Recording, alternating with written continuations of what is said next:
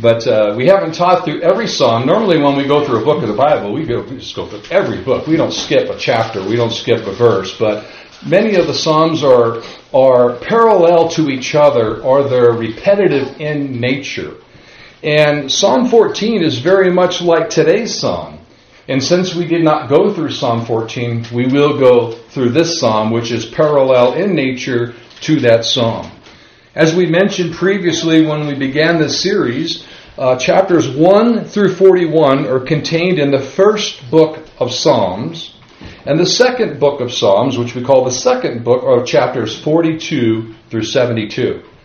An interesting contrast between the first book and the second is in this book, God is often referred to as Lord, or he was in the previous book, he was referred to as Lord or Yahweh uh, which refers more to his deity, the deity of God, the Father, the Son, and the Holy Spirit. But now, specifically in Psalm 53, we'll see him more often with the word Elohim for God, or God in the Hebrew word Elohim. In summary, this name God or Elohim is a simple, broader term for God, rather than his covenantal God of Yahweh. And the division will be as follows. Verses 1 through 5 is the faithlessness of those who ain't. A preacher decades ago, whose past preceded us in death already, said, You're either an ain't or you're a saint. You either ain't saved or you are saved, you're a saint. You're either not born again or you are born again. And verses 1 through 5 is the faithfulness, uh, faithlessness of those that ain't, that are not saved. And then, of course, verse 6 the church would fit in this category is the faithfulness of the saints. Beginning with the first three verses. The fool has said in his heart, There is no God. Corrupt are they, and have done abominable iniquity. There is none that doeth good. God looked down from heaven upon the children of men to see if there were any that did understand, that did seek God. Every one of them is gone back. They're all together become filthy. There is none that doeth good, no, not one. That's bad news.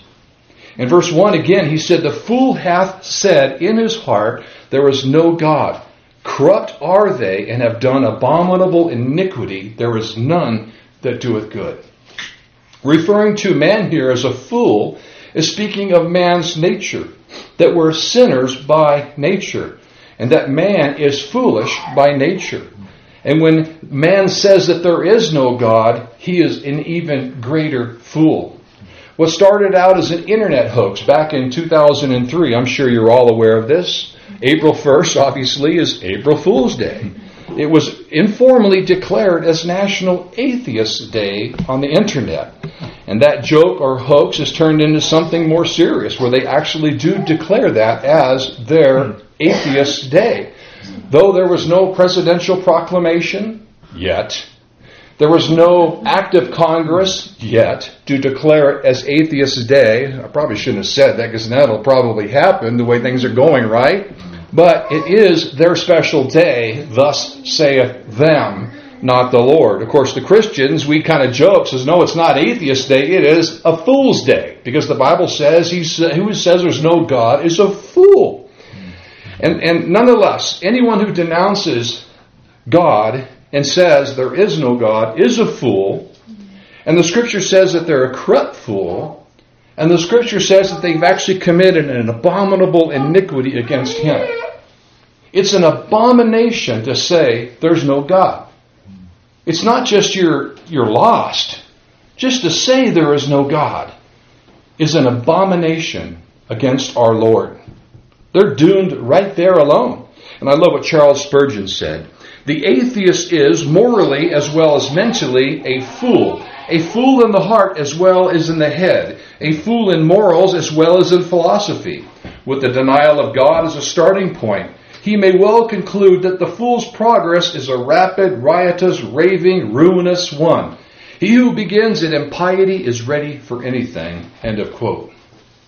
In last week's sermon, we it was obviously an exposition, but we applied it to how the lamestream media suppresses the truth.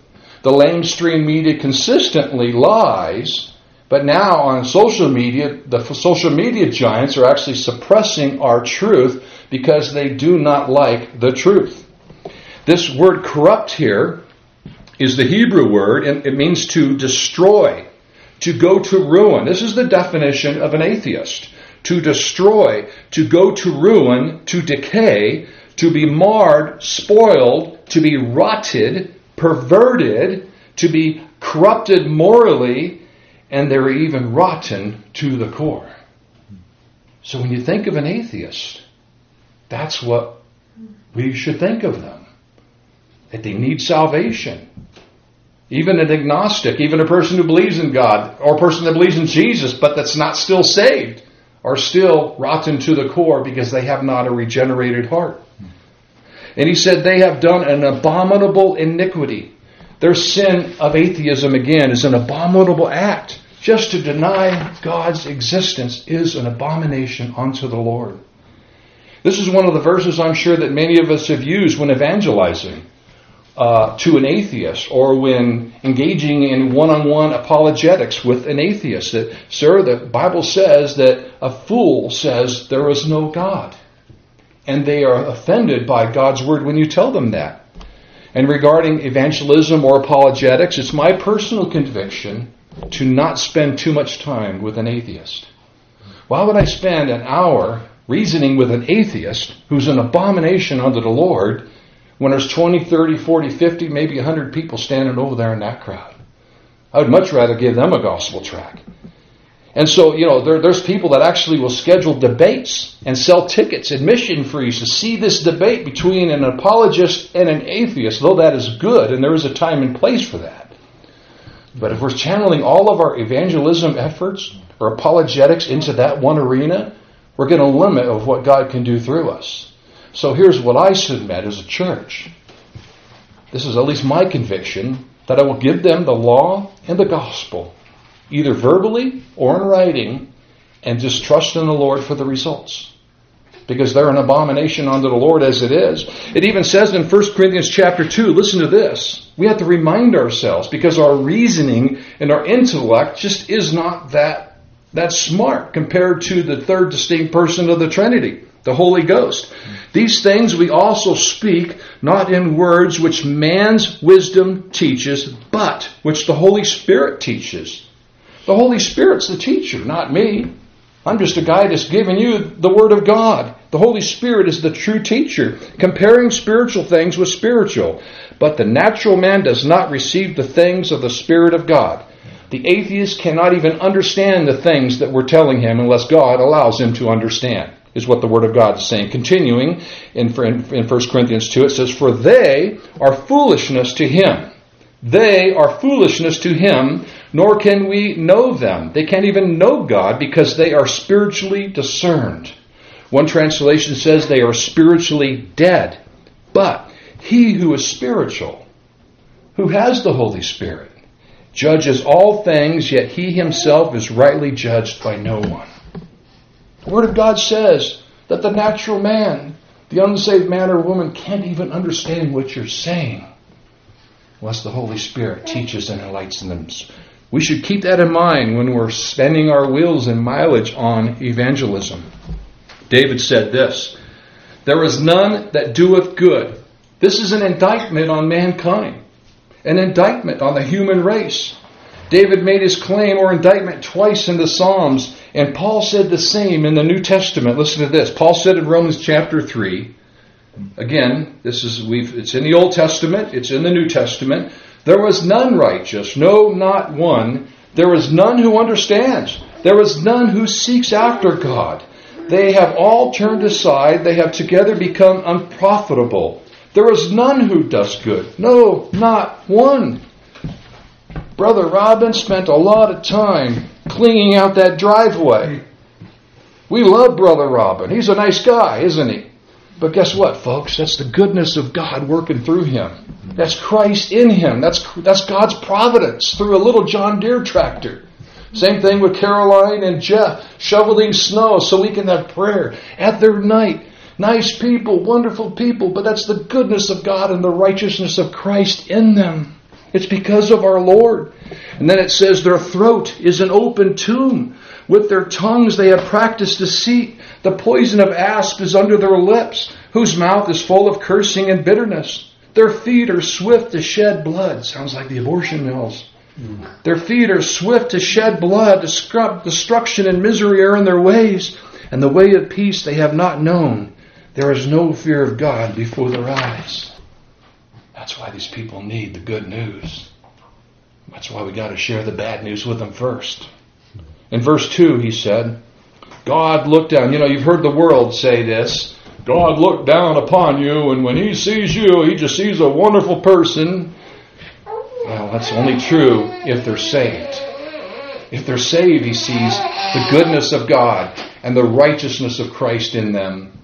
If, he does, if they're not his elect, he does not see that goodness in them. He just sees sinners. Verse 2, he said, God looked down from heaven upon the children of men to see if there were any that did understand, that did seek God. There are many accounts in the scriptures where God searched for good men and good women. I like the armor's motto, the army's motto. They're looking for a few good men. But on a popular account here is in Genesis chapter 6, beginning with verse 9. This is the genealogy of Noah. Noah was a just man, perfect in his generations. Noah walked with God, and Noah begot three sons, Shem, Ham, and Japheth. And the earth also was corrupt before God, and the earth was filled with violence. Hasn't changed much, has it? So God looked upon the earth, and indeed it was corrupt, for all flesh had corrupted their way on the earth. Though God, God does not need to look for good men or good women because He is omniscient, the omniscience, omniscience of God, He knows everything. He does not need to look, but the Scripture does say that He has.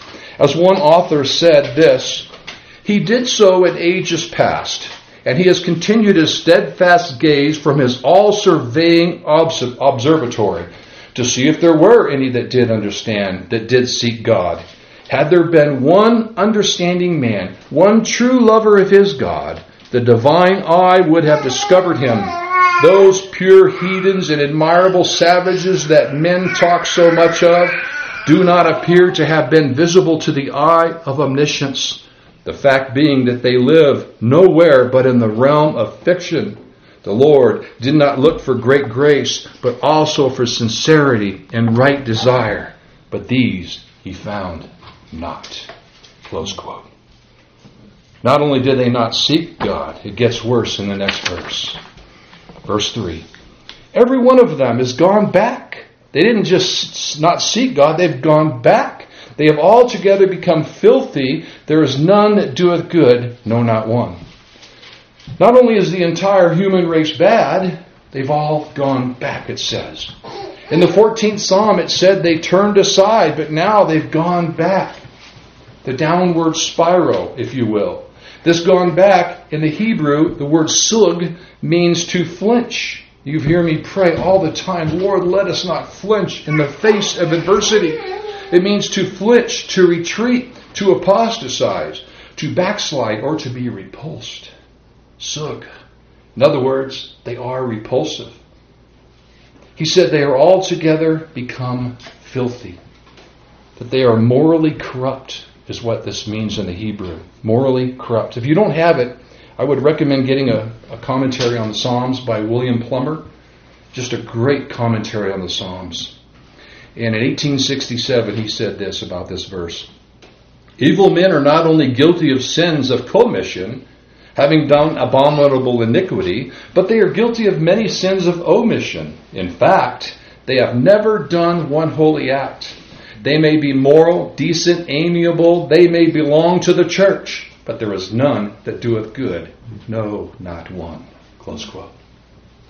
But, church, the good news, the gospel, is that every one of God's elect have the goodness of God and the righteousness of Christ upon them. But in ourselves, we are not good. And that's why we need Christ. That's why we need the imputation of Christ, the atoning sacrifice of Christ on that cross. When He declared us sinners righteous before the Father. When He pays our sin debt, that legal judicial transaction. when Christ's righteousness is imputed to us and our sins are imputed to Him. That is the reason why we will be able to stand before the Father on Judgment Day and say, Lord, wretched sinner I am, but it's Christ, it's Christ, it's Him that allows me to stand before you on Judgment Day. It's Him that makes me good enough to go to heaven because I am not good enough, but Christ is. And then the Father will be pleased with us because He is pleased with His Son. David said, This man is altogether filthy. And I think of the verse that God is altogether lovely. God is altogether lovely. And by the way, the baby's fine. You, you don't know how great it sounds. And you don't know how beautiful it is to see a woman with a baby in one hand and a hymnal in the other. We haven't seen that in a long time, have we, folks? So, so it's okay. Amen. You bet. You bet. Next, we're going to do uh, verses 4 through 6. Have the workers of iniquity no knowledge?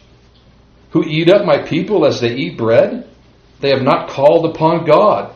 There were they in great fear. There was no where no fear was. For God hath scattered the bones of him that encamp, encampeth against thee.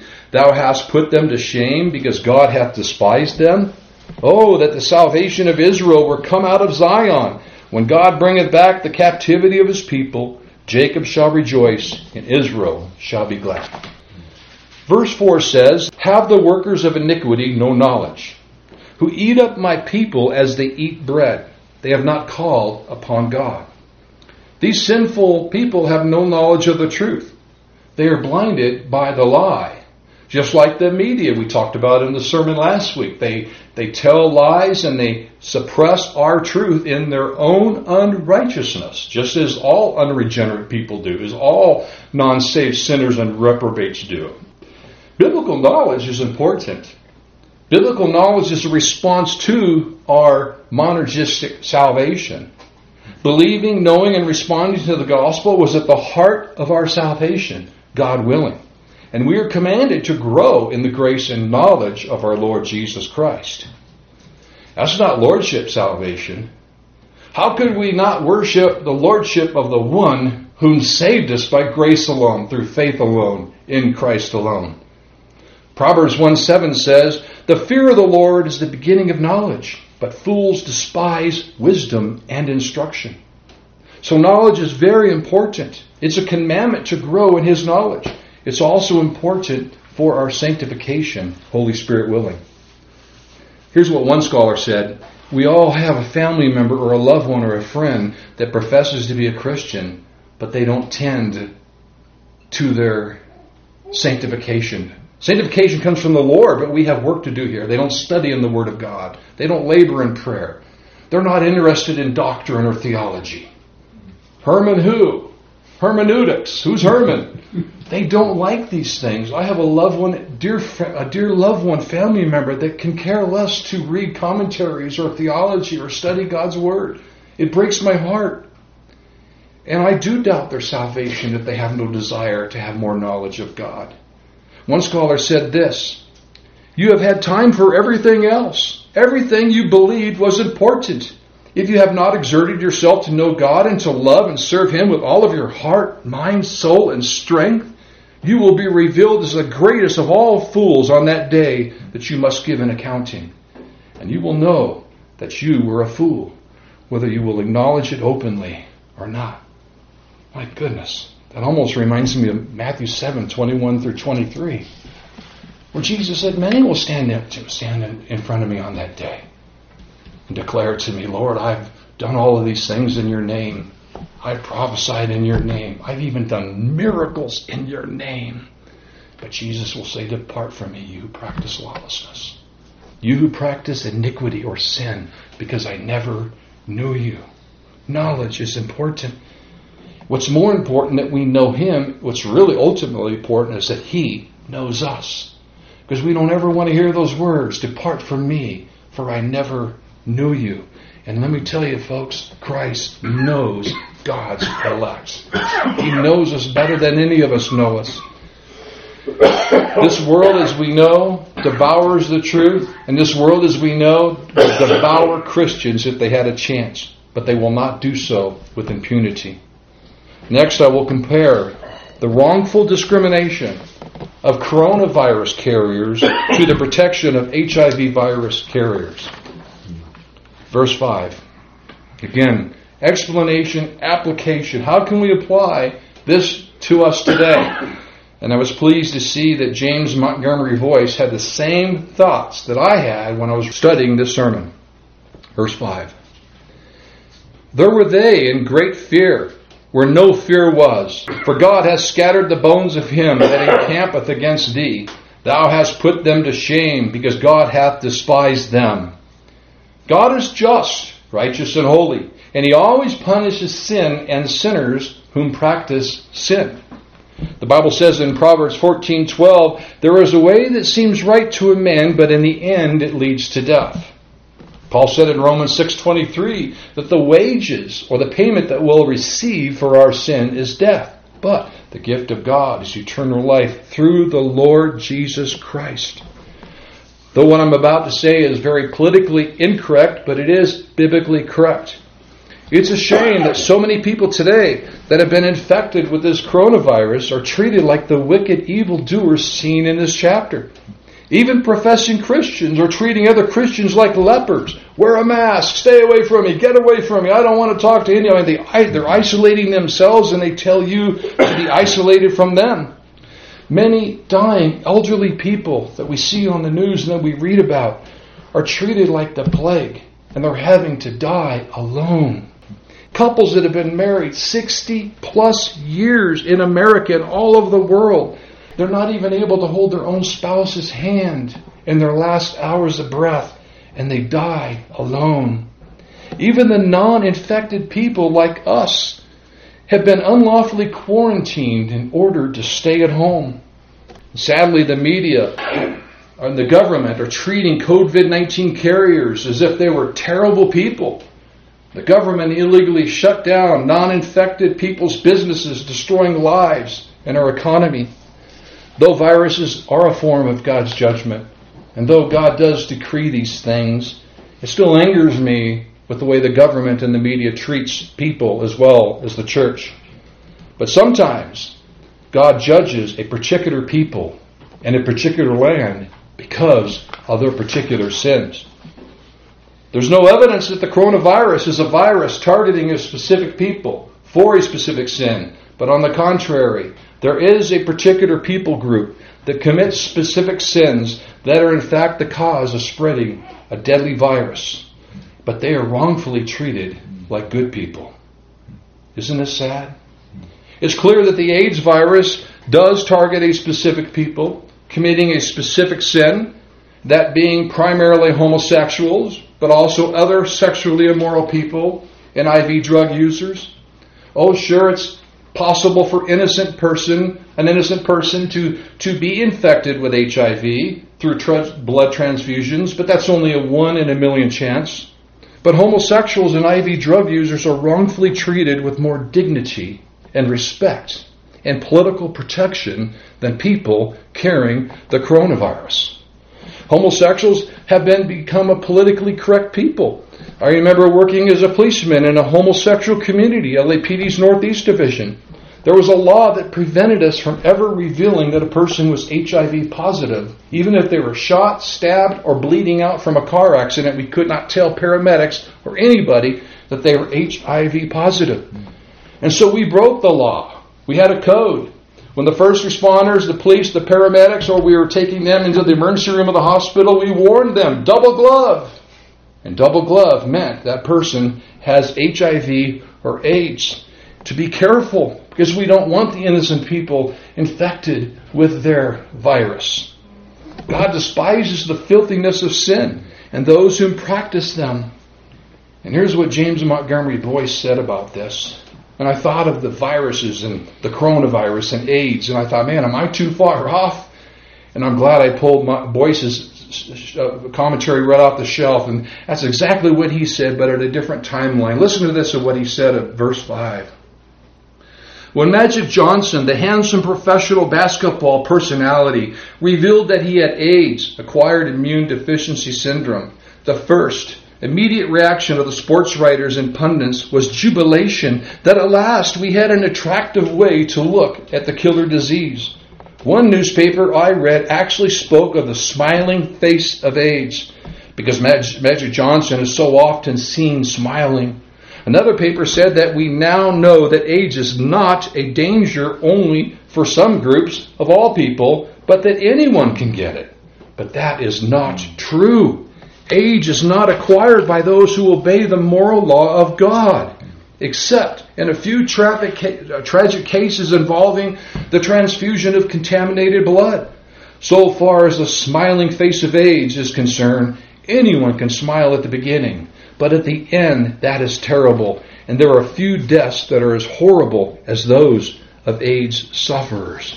End of quote. Today, we've all seen them. Big Pharma.